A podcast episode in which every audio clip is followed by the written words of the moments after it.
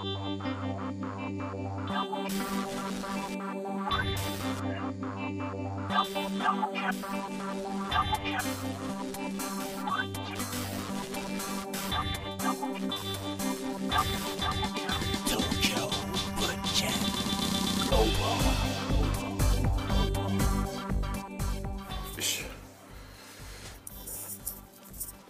い、えー、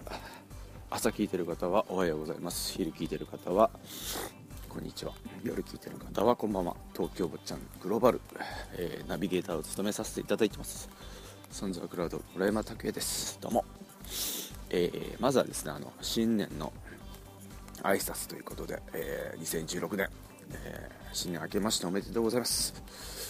もう結構日にちが経っちゃったんですけどもですね、えー、久しぶりのですね、えー、更新になってしまいまして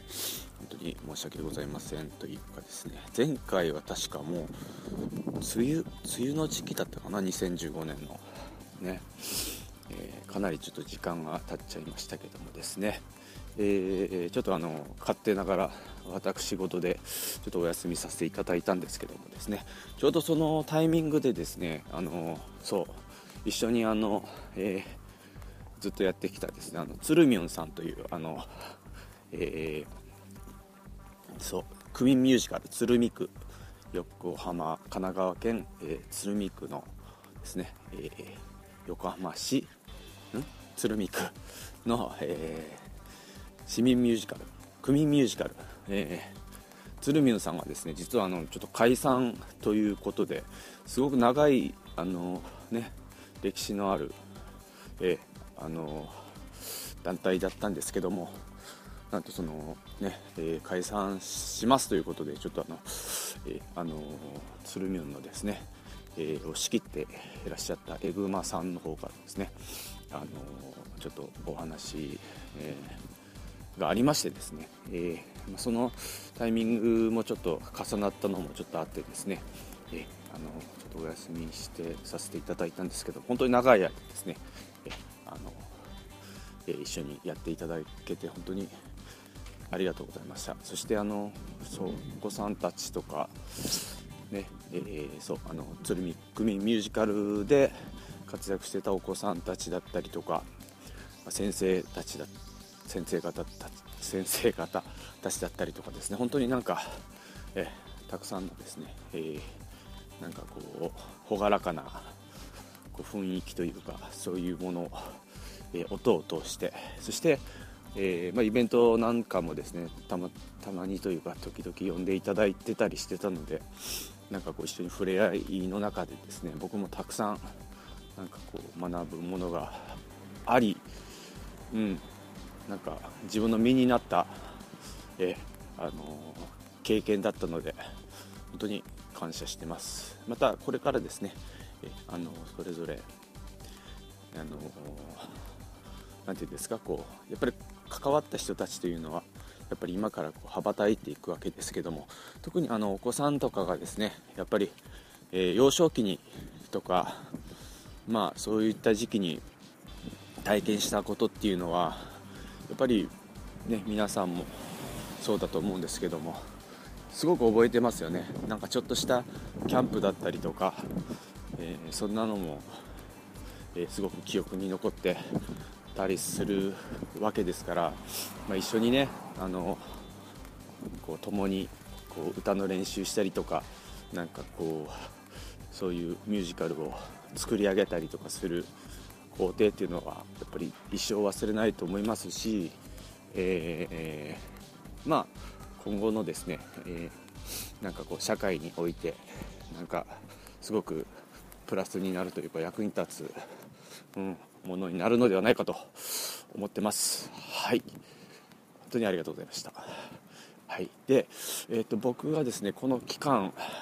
何をやってたかと言いますとですねまあいろいろちょっとあったんですけど2015年はそうですねあのー、そうえっ、ー、とライブはちょっとやってなかったですけどもえー、一回そうですねあのえー、サンズアクラウドとして、えー、久しぶりにバンドでなんかライブする機会が1回ありましたね。あの渋谷のラ・ママさんっていうところで、えー、でその時はですねあのラーメンの、えー、東京で豚骨ラーメンをね、えー、広げ広めたパイオニアである、えまあ、あのテレビ番組の昔、えマネーの虎っていうものがありましたけどもそこでも大活躍されてた、えー、川原さん川原宏さん南電関電の、えー、社長さんと僕はあのいつも親しくさせていただいてましてですね家もあのご近所でよく一緒に、えー、お食事誘っていただいたりだとか、えー、してるんですけども、えー、その川原さんと一緒にちょっとライブやろうぜみたいになって、えー、そこで、まあ、サンズ・ア・クラウドとしても出つつ、えー、一緒になんかステージを作り上げようということで、えー、あともう一人もう一方、えー、昔あの昔というかあの昔90年代にあのバンドブームというものがありましたけどもその時その時にですね大活躍されてた、えー、その時今も活躍されてますけどまあ知る人ぞ知るというかあの歌舞伎ロックスというバンドがありまして、えー、あのね、えー、そのボーカルでございます、えー、氏神一番さんも一緒に加わってですね、えー、このサンズアクラウド。そして内上一番さん、えー、川原。何年か年川原さんと、えー、一緒にですねライブを企ててですね、えー、無事あの大成功したわけでございますけども。当日はねなんかあのどんだけお客さんが来るかとかっていうところはちょっと未知数だったんですけども、まあ、蓋を開けてみたらもう本当にね、えー、もう満員御礼ということでもうそういう環境でね僕もやらせていただいたことに本当に感謝しております。はい。でそれきっかけで結構いろんな方とまたねお知り合いになることができましてえあの素晴らしい機会を与えてくださった、えー、川原さんに本当に、えー、ありがとうございます。はい。氏神さんもねありがとうございます。なんかこうもうお礼しかないですよね。まあそういうそのライブもやってましたしまあそうですね。とりあえずそれあとそうサンズ・ア・クラウドのそのアルバムを作ろうということでちょうど その前回の放送ぐらいからかな？なんかこう結構準備してて7曲ぐらい、まあ、あったので、えー、それをちょっとちゃんとミックスしてなんかあの発表しようかと思ってたんですけどなかなかですねこの作業が進まないというかこの OK を出してでその間ですねあの僕もあの制作的なちょっと裏方業的なことを結構やってましてそれであのー、そこでですねまたいろんな知識やなんかこう知識というかスキルを身につけるわけですよ。であのー、それをこうサンズアクラウドの音になんかこうねえー、詰め込もうというところでまた作業がこう一から になるという、まあ、いいものを作りたいというかですね、えー、僕もあのそのサンズ・ア・クラウドの音源に関しては本当に実験的なこともやりたいし、まあ、今の僕のなんか全てなんかこうを詰め込んだものにスキルだとかその思いだとか、えー、ねあの好きなものだとかうん、伝えたいことだとか、うん、そういうことを全て詰め込みたいっていうところがありまして、まあ、僕のなんかちょっとスキルアップとともになんかもう一回やり直しみたいなそういう連続でございましてですね。えー、ま、未だにこう作業はしてるのですけどもですね。えー、ま、あの近々ちょっと出せるように頑張りたいと思ってますけども。はい。まああの待ってる方いらっしゃったらあの期待して待っててください。はい、ということでですねそう。2015年からそう。であのそうですね。えー、で結構元旦クリスマス元旦とですね、えー、皆さんどういうねあの思いで2016年こう今過ごしてらっしゃるかというところでしょうけどもね僕もあの大晦日は珍しくですね友達となんかあのー、秋葉原のバーに、えー、でハッピーニューイヤーとこうやりまして、えー、なんかね、あのー、なぜ秋葉原かというとその友人が住んでてねあのちょっとゲームのなんかプロデューサーをやってる友達なんでなんかそういうねあの人たちとわーわー言って、えー、元旦を迎えたわけですけどもなんかでそのバーにいたそのいろんなお客さんも引き連れてなんか総勢20人ぐらいで なんか知らない人ばっかりとなんか初詣みたいなとこ行って まあお参りはしなかったんですけどなんかちょっと雰囲気だけでもと思って、えー、行きましたけど、えー、まあすごそれもすごくなんか東京来て初めてなぐらいな、えー、経験だったので楽しかったですよ。はい。それでそうですね。で最近はですねあのー、まあ、僕の話だけしてもちょっとあれなんですけどもまああの裏方の仕事もちょっとやってますけどもあのー、そう趣味。よくあの映画をね見ます。映画。映画の話もちょっとしたいんですけどその前にですね、えー、サンズの曲を聴いていただこうかなと思いますけども、えー、これは2014年発売の、えー、カレンダーマンというアルバムからですね、えー、つながりという曲を聴いていただきたいと思います。ではどうぞ。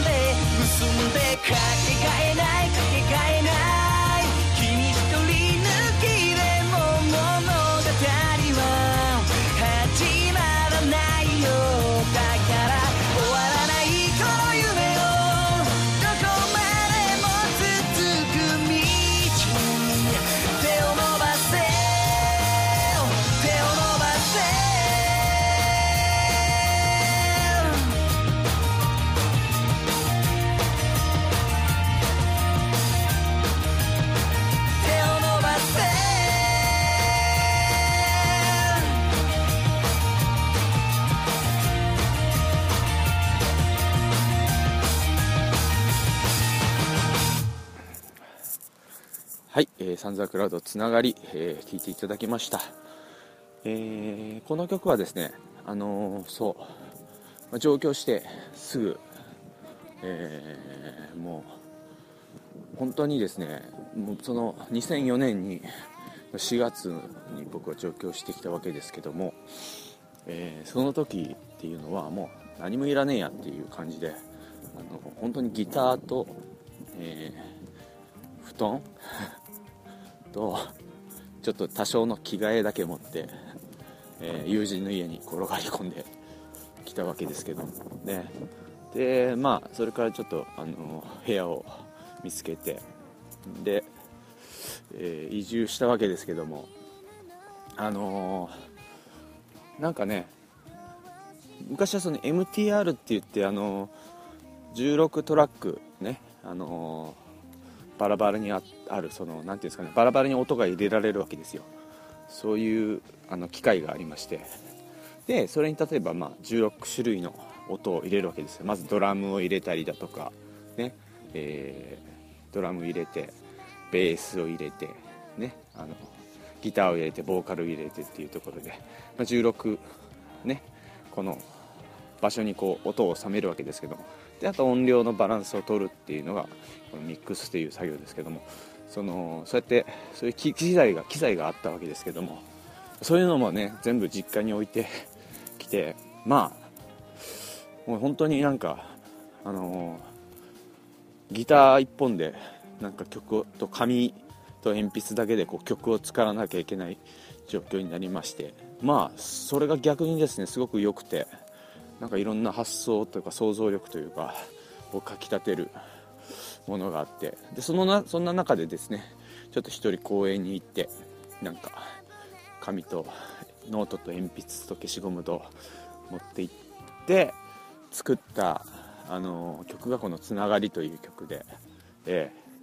ー、ねあの本当歌詞の内容的に言いますと何て言うんですかこうやっぱりなんか一人でこう東京に来てやっぱりこうどんどん友人とかねあのいろんな方にお世話になったりとかしてこう人脈ができてくるわけですけどもやっぱりなんか一人で何かをやるって言ってこう意気込んで上京したわけだけどもやっぱりなんか誰かの支えだったりとかなんか誰かの協力だったりとかっていうものがこう連鎖して初めてこうね人ってなんか形にできたりだとか、うん、なんかこう結果につながったりだとかするんだなっていうのをもうしみじみ感じましてねそれ以前までやっぱりバンドでずっとこうメンバーでやや言い合いながらこうやってきたね、工程があったんですけどもなんかメンバーに対してのすごく感謝の気持ちもなんかその時芽生えましたし本当つながりの大切さっていうのは東京に来て一番やっぱり実感したのでそういう思いを詰め込んで、えー、作った曲なんですけどもですね、まあ、家族もそうですよ、ねあのー、なんか実家ではややこう文句言ってた母ちゃんとか父ちゃんとかねやっぱ離れてみるとやっぱりこう本当になんかありがたい存在であったし、えーまあ、一人暮らしをするとやっぱりね大変なわけじゃないですか。生きてるだけでも本当にお金がかかっちゃうというか税金だったりとか家賃だったりとかね光熱費だったりとか。そういうのもなんか痛感してその上でまた学費とかもね出してもらったと思うとなんかもう本当心が痛いというかねえでちゃんと勉強もしてなかったし本当に悪いやつだったなと今頃反省してますけども、えー、まあちょっと話は長くなりましたけどもそういうつながりという曲なんですけども。これこの曲はですね、えー、後に、えー、オンオフさんというですね、え双子ユニットが、えまあ、あの歌に歌っていただいて、まあ、たくさんの方にまた、ね、より知っていただく機会になった曲だったので本当に、え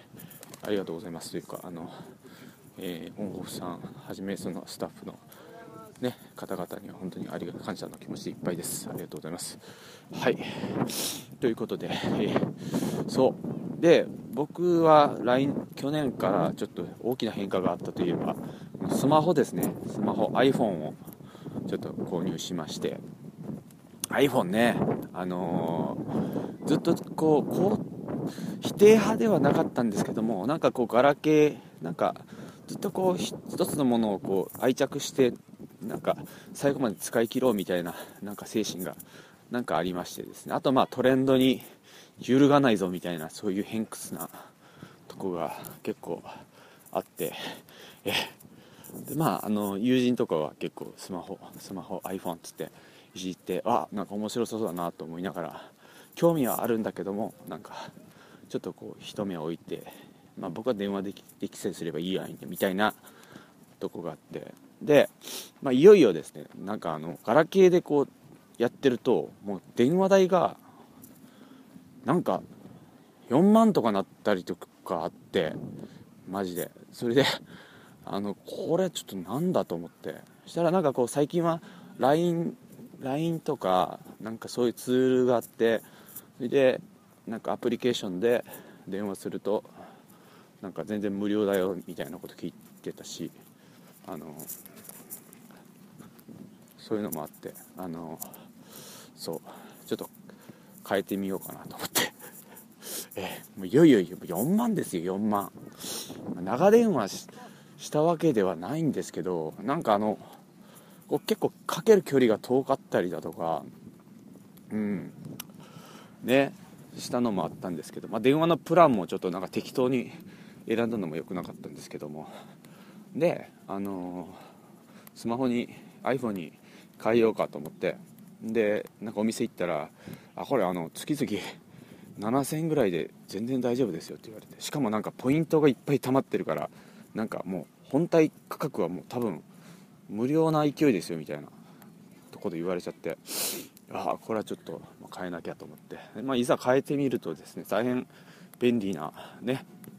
機能ですよ。本当に機能というか端末ですよね。えー、これ今も実は、えー、早朝公園をうろうろしながら電話ふり電話するふりをしなしつつなんかこの収録をしてるこの便利さね。前はこうなんかレコーダー持ってですねちょっとこうなんか一人でブツブツ言いながらこうね歩くのはなんかちょっとあれじゃないですか。この物騒な世の中変じゃないですか。なのであのー、なんかガラケーを片手になんかこうレコーダーを片手にみたいな収録の仕方してたんですけどもうほんとこれ iPhone ね。もう誰も怪し,、ま、怪しみませんよね。この状態だと。すごく便利がいいしね、えー、でそう iPhone 皆さんもねもうほぼ iPhone なんじゃないですか。ね。あのー、iPhone そう iPhone じゃねえや。スマホ。スマホっていうねあの便利なツールですけども。このなんかですねでもですね結構戸惑いもありましてですねやっぱりこうあの最近の若い子はあれでしょうけどあのこの指でこう触ってこうなんか間違ってタッチしちゃったりとかっていうのは結構ありますよね。あのそう。ツイッターされてます皆さん。ツイッターとか。なんかこうちょっと触って勝手にフォローしちゃったりとか。そういうのもありますし。あとびっくりするのがなんかいつの間にか知らない知らない間になんかあのー、何の用事もない人に電話かけてたりとかね。ありますよねなんか。うん。あと FaceTime FaceTime っていうのがあってあのテレビ電話ですよね。ほんで向こうがその FaceTime で電話かけてきたのを知らずに取ってでなんかこう寝ぼけてこう「はいはい」って言ってたらパッて画面見たら「ああ!」みたいな「俺映ってるじゃん」みたいな。すげえ顔してんじゃんみたいな。そういう、ま、便利な反面ですね。そういうのもねなんかこう世代の人に世代によってはこうああちょっとうんって戸惑いもありつつ使ってる方もいらっしゃるのではないかなと思いますけどもね、まあ、あの子供の頃はですねこんなものがですね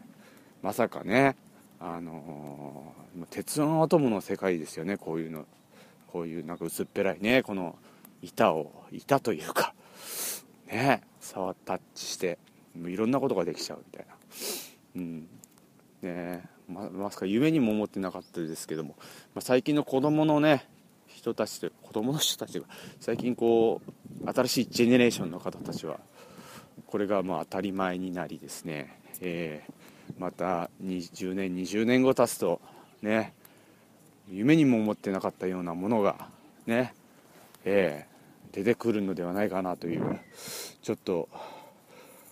楽しみでもあり怖くもありますよね。あんまり進歩しすぎると。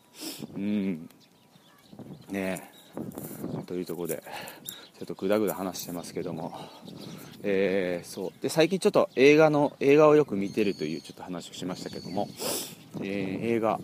あのー、そう。僕は結構ですね近くにですね家の近くにあのそのレンタルショップがなくてそれでなんか昔あったんですけどなんかこう潰れちゃってですねあの潰れちゃってでなんかあのネットで今あのレンタルできますよねあのゲオさんとか。うん。7枚ぐらい一気に借りてなんかこう見るみたいなね。であのもうポストに入れれば返却は大丈夫みたいな、ね、すごく便利なのがあったんですけどももうそれも結構ちょっと大変になっちゃってですねちょっと面倒くせえなみたいな。はい。なんかもう見なきゃいけないこう義務感というかねなんかがあって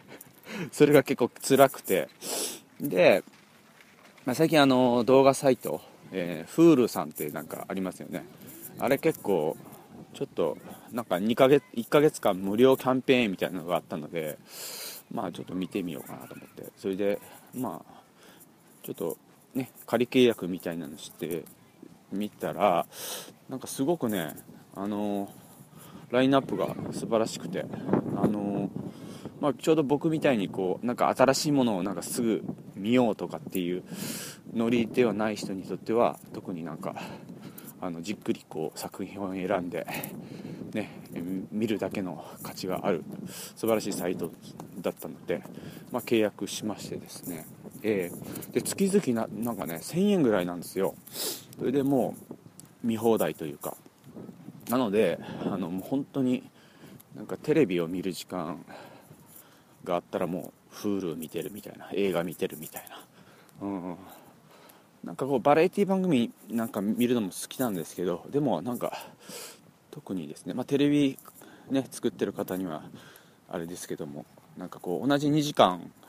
こう時間使ってなんかこう見るんだったらやっぱり本当に、ね、映画っていうものはやっぱりこうスケールが違いますしですね。でなんか訴えかけるものも凝縮されてますし、うん、なんかこう2時間約2時間ぐらいの間の、ね、時間の中にこういろんな起承転結があってそういろんな起承転結というか起承転結の中でのなんかいろんな、ね、制作陣の思いだったりとか、うん、アートだったりとかそうなんか、まあ音、音もサウンドもそうですけどもなんか素晴らしい世界だと思ってまして、えー、あのもう特に見てますねしょっちゅう、えー、そう。映画の世界も僕も、えー、僕はもう映像を撮ったりするのも大好きなんですけど、まあ、あの音楽作る上でもすごく大切なツールというかコンテンツなのでもう本当に肥やしになっているので、えー、皆さんあの Hulu さんはちょっとおすすめですよ。はい。映画好きの方は特にね、えー、最近はあの字幕と吹き替え版もちゃんとあるのであのいいんですよね吹き替え版。そう字幕版を見るとですねなんか寝ちゃう時があるんですよ。横になって見てたりすると。うん。そういう時はもう吹き替えの大切さみたいな大切さというかありがたさというか感じますよね。なんかもう僕はどっちかというと絶対字幕派みたいな感じでずっと来たんですけども最近そういうちょっと寝寝ちゃうっていうのがあってあのー、そう吹き替え版を見るとあなんかちょっと目そらした間間でもこうちゃんと内容は入ってくるし、ね、より内容は入ってくるし、あのー、本当なんか日本の声優さんたちのなんか技量というかねあのそういうものにこう感銘を受けたというか改めて、思いましたけども。はい。ちょっとちょっと長くなりましたけども、えそんな感じで、え僕の、え近況報告でした。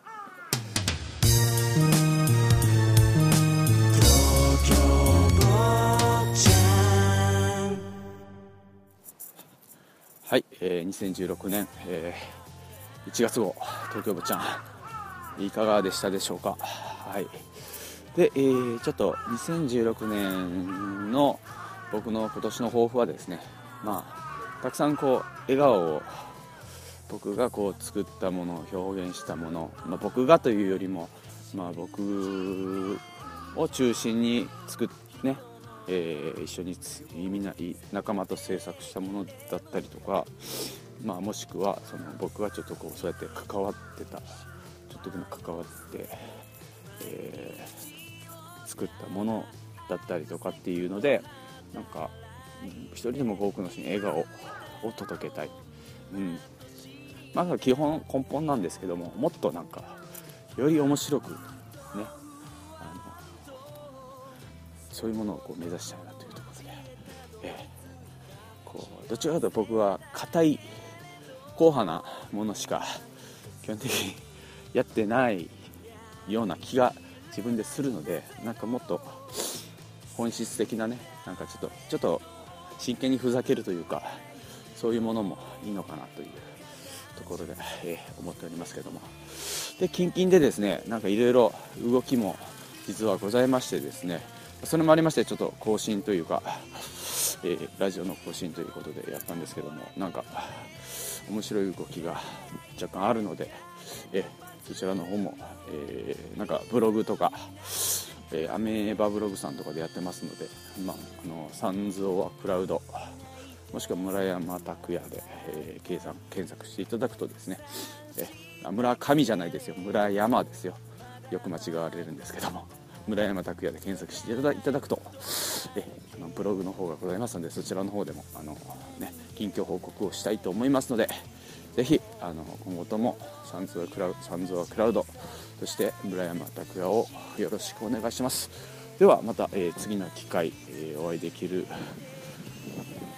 ように、え頑張りますのでぜひぜひあの今後ともよろしくお願いします。では、え2016年素晴らしい年に一緒にしましょう。さよなら